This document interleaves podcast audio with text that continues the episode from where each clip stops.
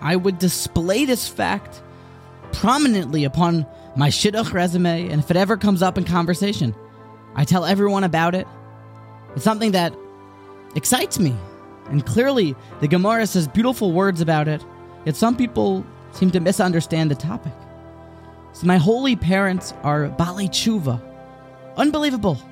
They have come close to the fold of Judaism. This is well before I was even born.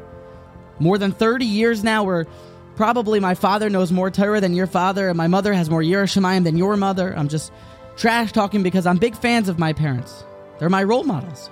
The Gemara says, "B'mokem shebalei tshuva oimdim ein tzadikim gemurim yecholim la'amod." Balei tshuva have special treatment, a certain proximity, a closeness with the Almighty. And in a recent conversation with my father, we were schmoozing back and forth, and I asked him, "You know, some of your old friends, do they ever look back at some of their decisions, those that have not become balei tshuva? Do they ever think about what life perhaps would have looked like?" If they stayed friendly with my parents and became Bali Tshuva as well. And my father said something shocking. He said, You know, truthfully, it's not really the normal way. People don't really think about their actions, decide if this is right or if is this is wrong. Did I make a bad decision there? And it kind of struck us that moment that the difference between tshuva and not tshuva is exactly what Bilam said, at least how the Gemara expounds Bilam's words. Al Kain Yoimru HaMoishlim Ba'u Lecheshbon. Somebody who was Moishel Biyitzram, somebody who has taken the reins on their life, is someone who is a, called a Moshel Biyitzram. It's why, it's for one reason, because they made an accounting, a reckoning of their actions. A Cheshbon HaNefesh. And if you're to ask the Ramchal what is the best place to start in your spiritual journey, he will tell you in Mesilas Yesharim chapter 3, Klal Hadavar, the general rule is,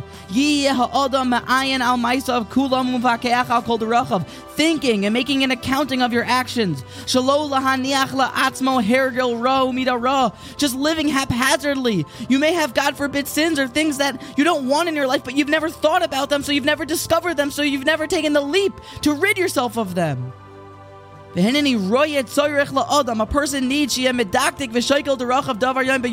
set times every day for cheshbon hanefesh like diamond jewelers that balance their checkbooks, weigh their diamonds. They make a cheshbon hanefesh. We know that it's a serious practice. It's something that we should do, a very lauded thing to make a cheshbon hanefesh. But it came to my attention through the conversation with my saintly parents that the difference between tshuva, olam haba, VIP seats in the Beis Hamikdash, and a life full of thistles and thorns, a life very far from that, is cheshbon hanefesh, thinking about our lives, thinking about what our lives mean and what we can do to get better.